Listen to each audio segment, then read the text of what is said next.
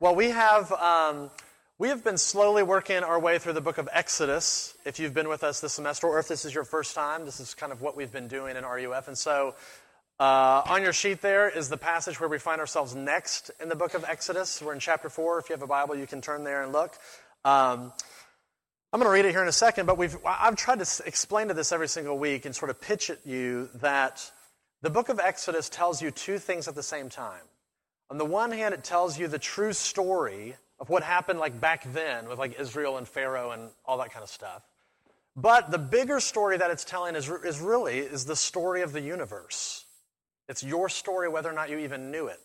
It's a story that you were born into slavery, and it's a story, hopefully, that some of you have been liberated out of. And we'll continue to unpack what that means as we go. But with that in mind, um, let me just go ahead and jump in to Exodus chapter 4, verse 18, and we'll read this um, little this this passage here and then chat about it. It says this. Moses went back to Jethro, his father-in-law, hello, and said to him, "Please let me go back to my brothers in Egypt to see whether they are still alive." And Jethro said to Moses, "Go in peace." And the Lord said to Moses in Midian, "Go back to Egypt, for all the men who were seeking your life are dead." So Moses took his wife and his sons and had them ride on a donkey and went back to the land of Egypt, and Moses took the staff of God in his hand. And the Lord said to Moses, When you go back to Egypt, see that you, see that you do before Pharaoh all the miracles that I have put in your power, but I will harden his heart so that he will not let the people go. Then you shall say to Pharaoh, Thus says the Lord, Israel is my firstborn son. And I say to you, let my son go, that he may serve me. If you refuse to let him go, behold, I will kill your firstborn son. At a lodging place on the way, the Lord met him and sought to put him to death. Then Zipporah took a flint and cut off her son's foreskin and touched Moses' feet with it and said, Surely you are a bridegroom of blood to me. So we let him alone. It was then that she said, A bridegroom of blood, because of the circumcision. The Lord said to Aaron, Go into the wilderness to meet Moses. So he went and met him at the mountain of God and kissed him. And Moses told Aaron all the words of the Lord which, with which he had sent him to speak, and all the signs that he had commanded him to do. Then Moses and Aaron went and gathered together all the elders of the people of Israel. Aaron spoke all the words that the Lord had spoken to Moses, and he did the signs in the sight of the people. And the people believed when they heard that the Lord had visited the people of Israel and that he had seen their affliction, they bowed their heads and worshiped. This is God's word for us um, tonight. Let's pray before we jump in. Okay? Let's pray. Um, Father, we ask that you would be particularly gracious with us tonight. Father, this is a really hard um, passage, and we, we always know when we come before your word that we're dependent upon your Spirit's help to teach us and guide us, and we feel that especially uh, tonight. I feel that especially tonight. So, um, will you be particularly gracious to me and speak through me and to me and despite me? And I pray that your word would go forth and pierce hearts that need to be pierced and give life where there needs to be life.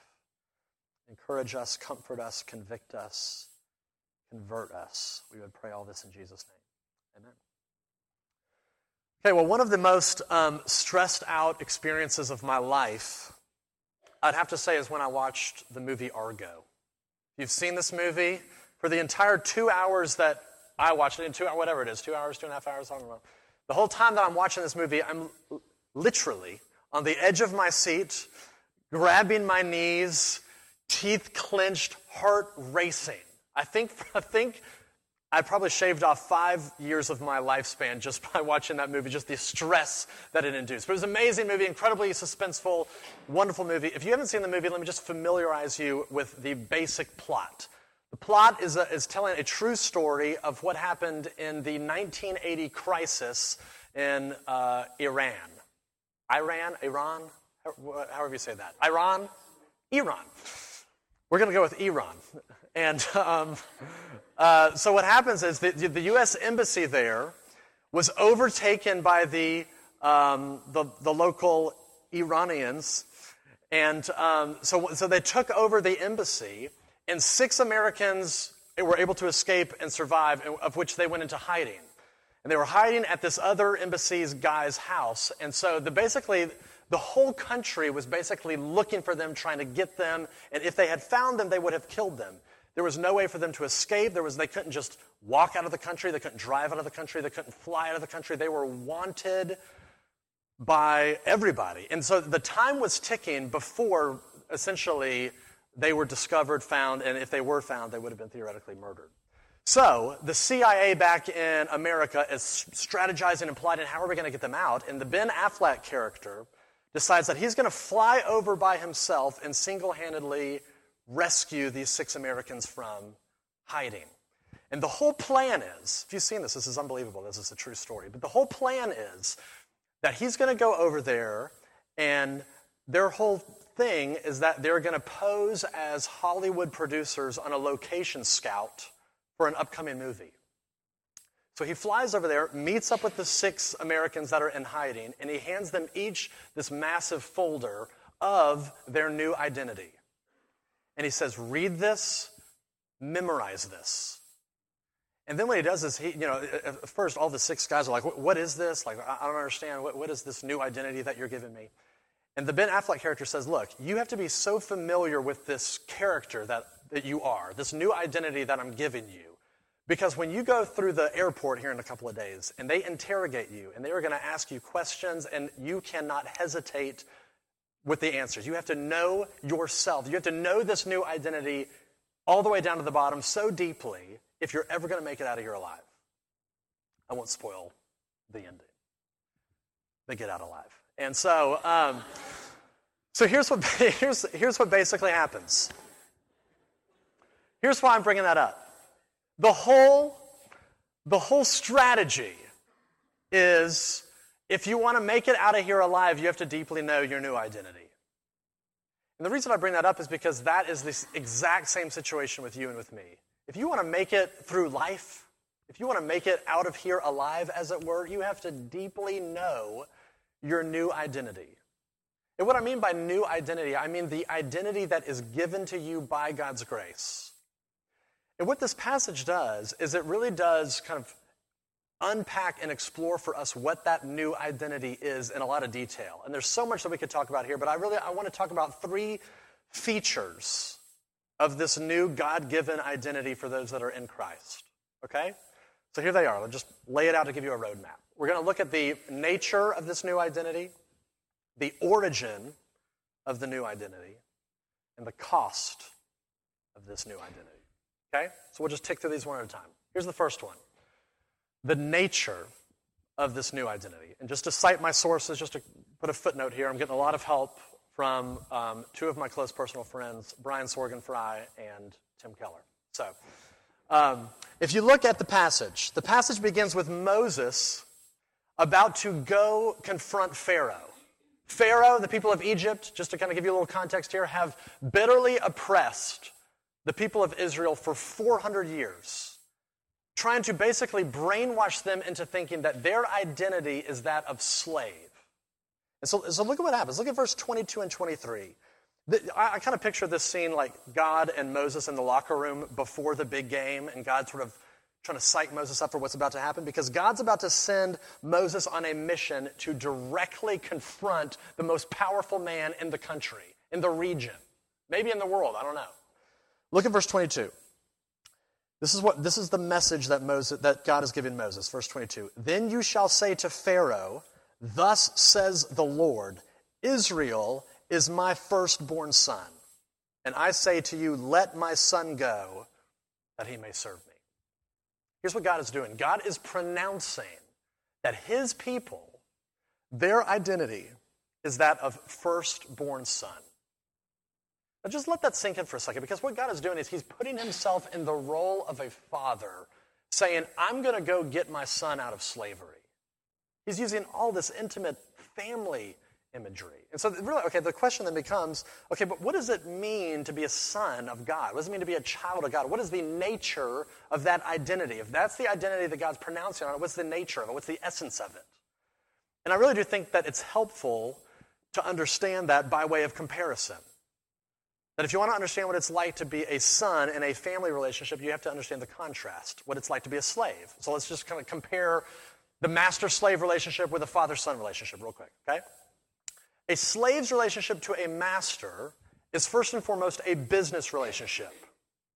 A, a slave's relationship to his master is a business relationship. It's all about what the slave can provide for the slave master. A son's relationship to his father is not a business relationship, it's a family relationship.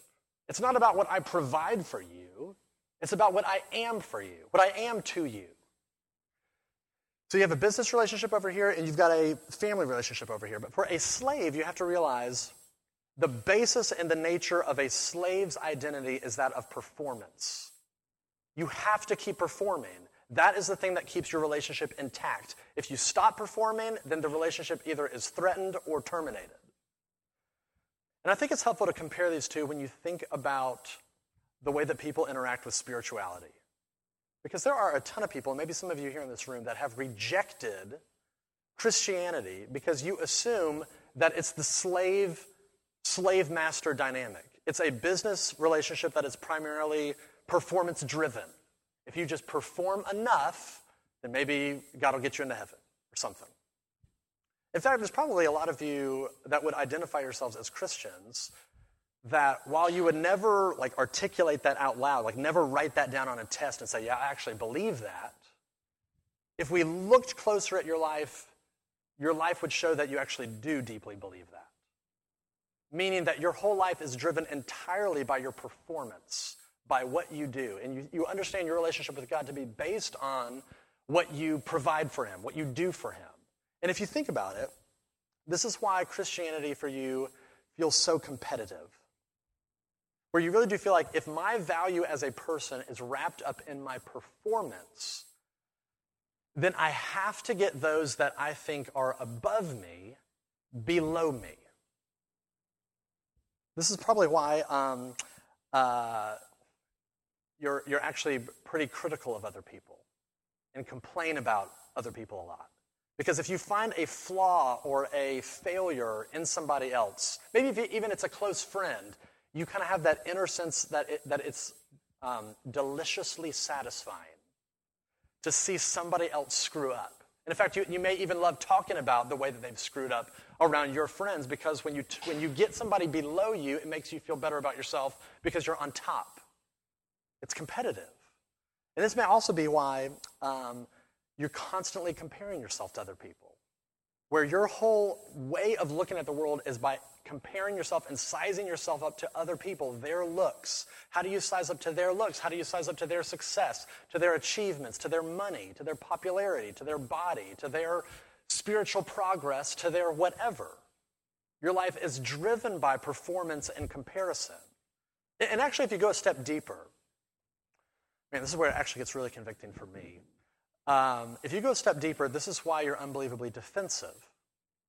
If someone is to point out and expose a flaw of yours, a failure of yours, sin in you, there is this inner lawyer that gets activated that has to defend it and excuse it and get rid of it. Because you, you, if your identity is wrapped up in your performance and someone critiques your performance, then they are, they are getting very close to the bullseye of your heart and who you are as a person is in jeopardy. And so you'll do anything you can to get out from under the accusation. So you'll deny it, you'll make excuses about it, you'll blame it on, you know, your roommate or a bad day or you know, stress or professor or the weather or whatever. You'll make excuses, you'll blame shift, you'll lie about it, you'll cover it up. And if in a certain situation where someone kind of can see a failure of yours, a flaw of yours, and you can't get out from under it, and you really are exposed, if you are living like a slave, it will crush you. You will, you will fall quickly into depression. You will be hammered by your own self hatred because someone has seen that your performance is not good enough. And if your identity is wrapped up in your performance, then you self destruct as a person. This may also be why if you think about your joy in life, it feels like your joy is like withering and like rotting as a person. Because if you, if you think about it, I mean, how do, you know, when, when you have a job and you get a paycheck at the end of the month or two weeks or whatever, are you ever just, you know, surprised and shocked with a sense of wonder that you're getting this paycheck? No, it's, it's yours by right. You earned it. So there's no joy in getting it. You're just getting what is due to you. That's how slaves live. There's no, there's no sense of wonder, there's no joy, there's competition, there's insecurity. And I'm afraid that's how most of us live. That's how, that's how often I live a lot of my life.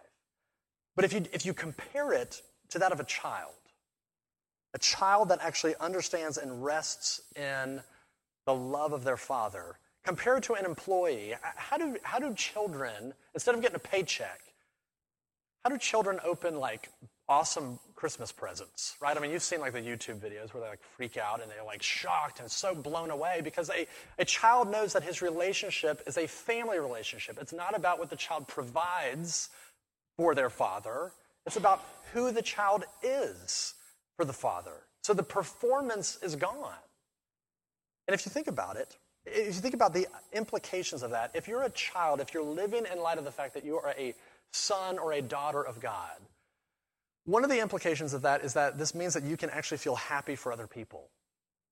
You know, when, when someone else is successful, has a success, has an accomplishment, does something well, maybe even an area that you wanted, you can actually celebrate with them and be happy for them and with them because you don't feel threatened by them. You're freed to actually just love them and serve them and celebrate and enjoy their humor or their beauty or their accomplishments or their whatever. They're not a threat to you. You're free to actually love them and celebrate with them.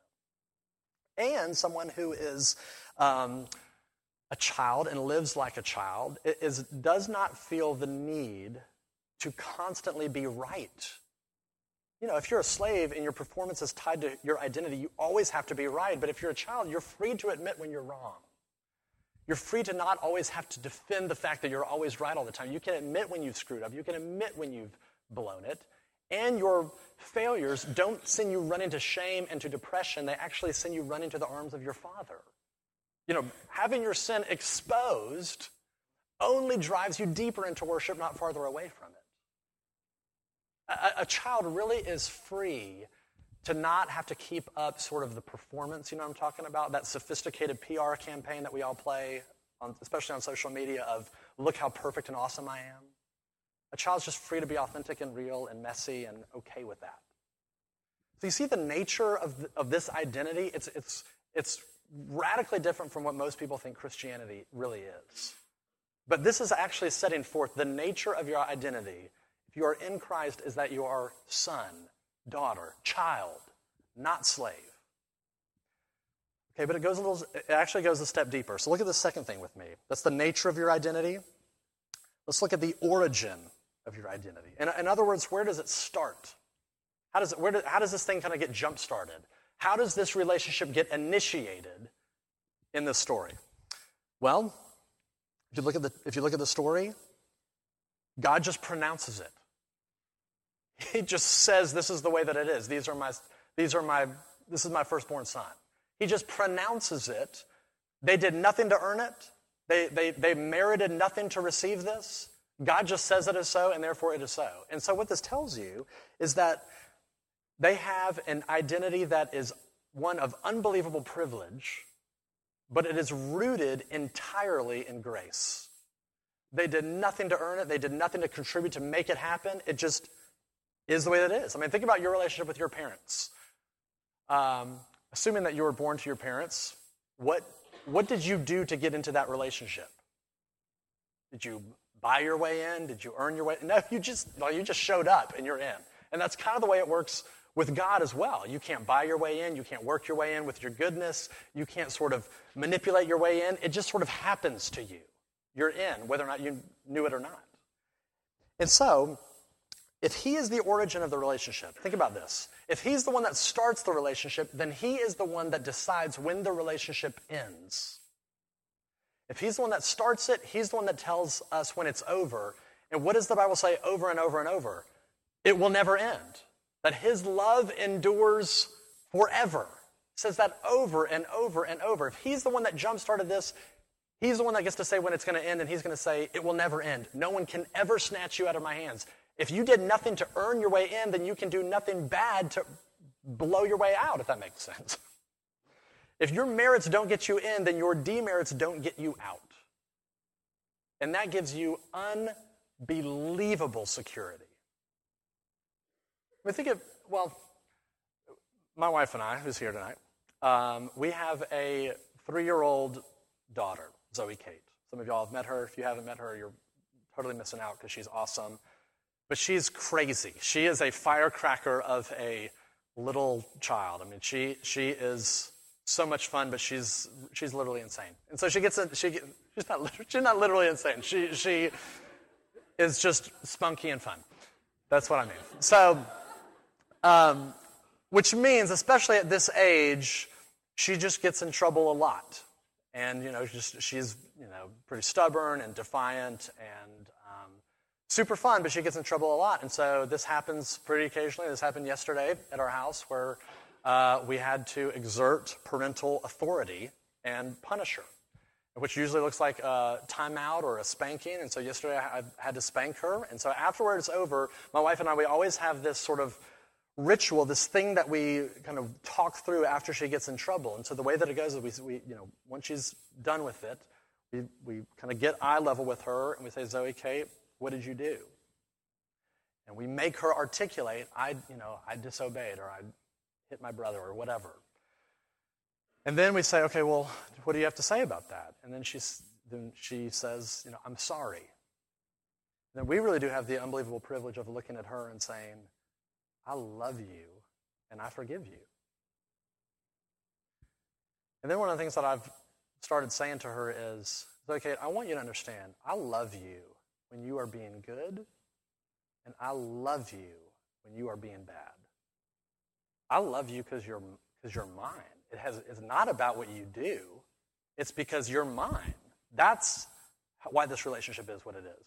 Because I want her to have this, I want her to be instilled with this reality that when she is bad, her mom or her dad's love for her doesn't evaporate and get replaced by anger or disappointment. And then the way that she gets the love back is when she starts performing again and starts being good and, and obeying.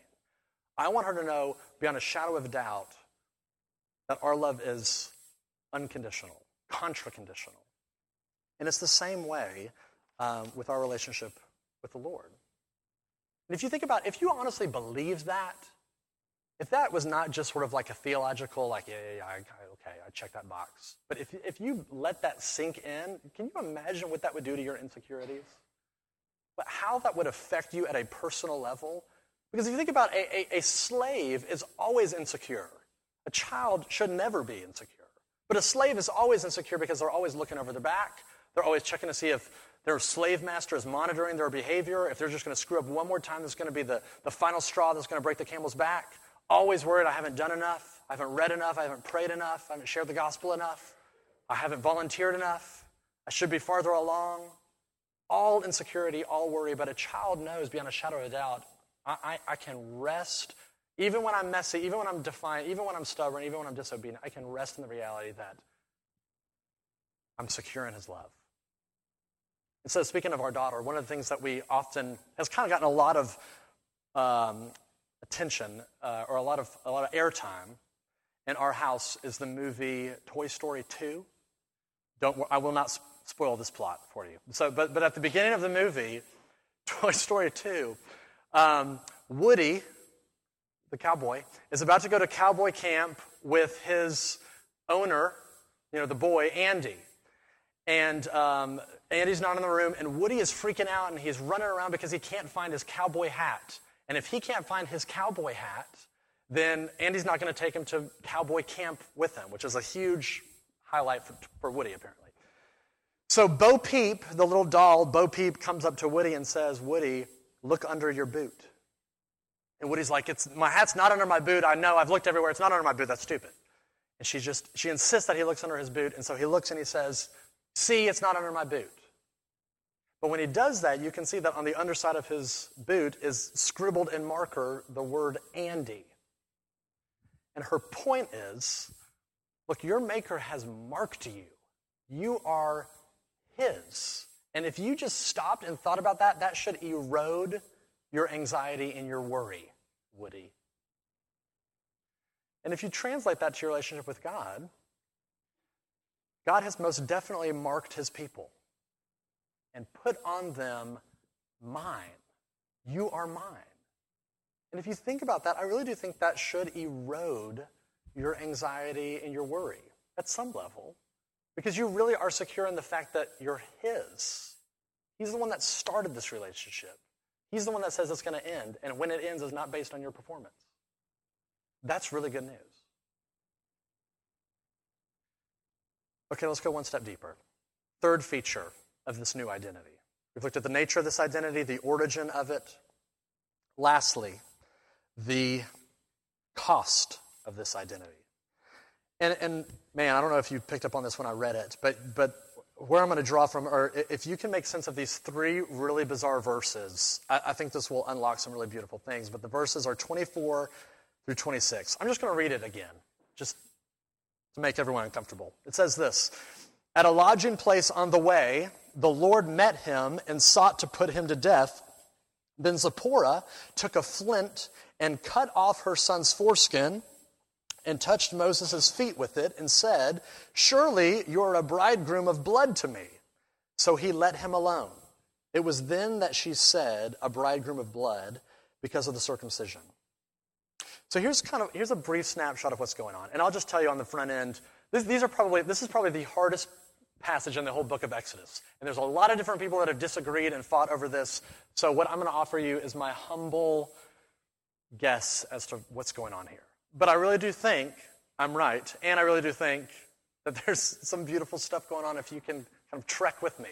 Here's what's going on. So remember, Moses and his family are about to head back to Egypt to go confront Pharaoh with this message that God has just given them.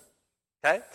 On their way there, God intercepts them and stops them and says, I got to kill somebody of y'all's family. Zipporah, who is Moses' wife, says, Okay, hold on. I'm going to, um, I shouldn't do hand motions. I'm going to, um, I'm going to circumcise my son. And once blood is spilt, God looks at the situation and says, Okay, cool, I'm not going to kill anybody. And like leaves them alone.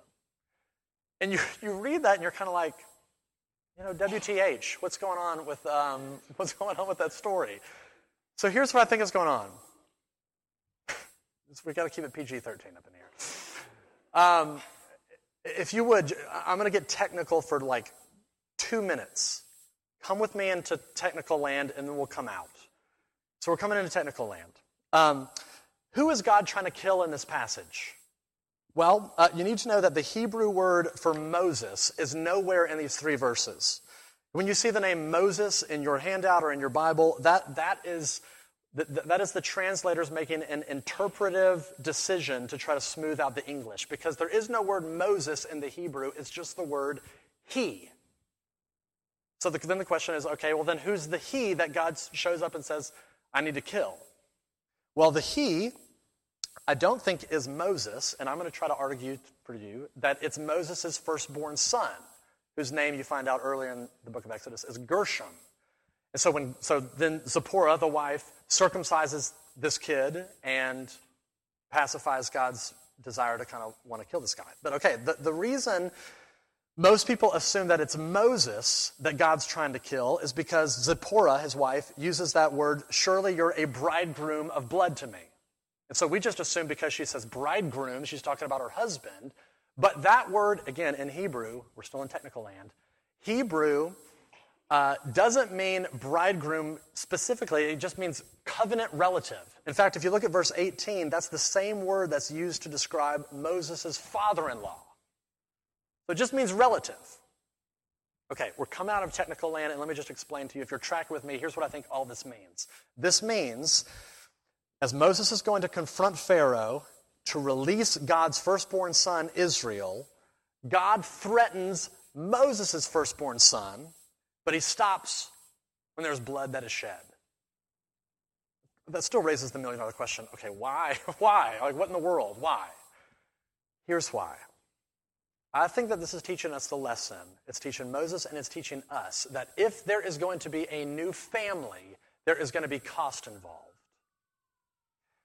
If there's going to be a new family, it comes at a price. So think about it this way Moses is God's representative. He is basically dressing up as God, if I can even put it that way, and going up to Pharaoh with God's message. And in order for God to redeem his people, a firstborn son must have blood that is spilt. To put it this way, if God's going to redeem his people, that means that God's firstborn son must have blood that is spilt. Actually, as we unpack the book of Exodus, this will become a lot clearer later on. But what is this? Okay, but then this raises the question at this point who then is God's firstborn son? Of course, okay, if you, if you fast forward centuries later, the New Testament goes to painful lengths to communicate to you that Jesus Christ is God's firstborn son. The opening passages in the book of Matthew are all about quoting Old Testament passages saying, Jesus is the Son, Jesus is the Son, Jesus is the Son. In fact, if you, if you um, look at Jesus' baptism, you hear an audible voice from heaven saying, from God, This is my firstborn son.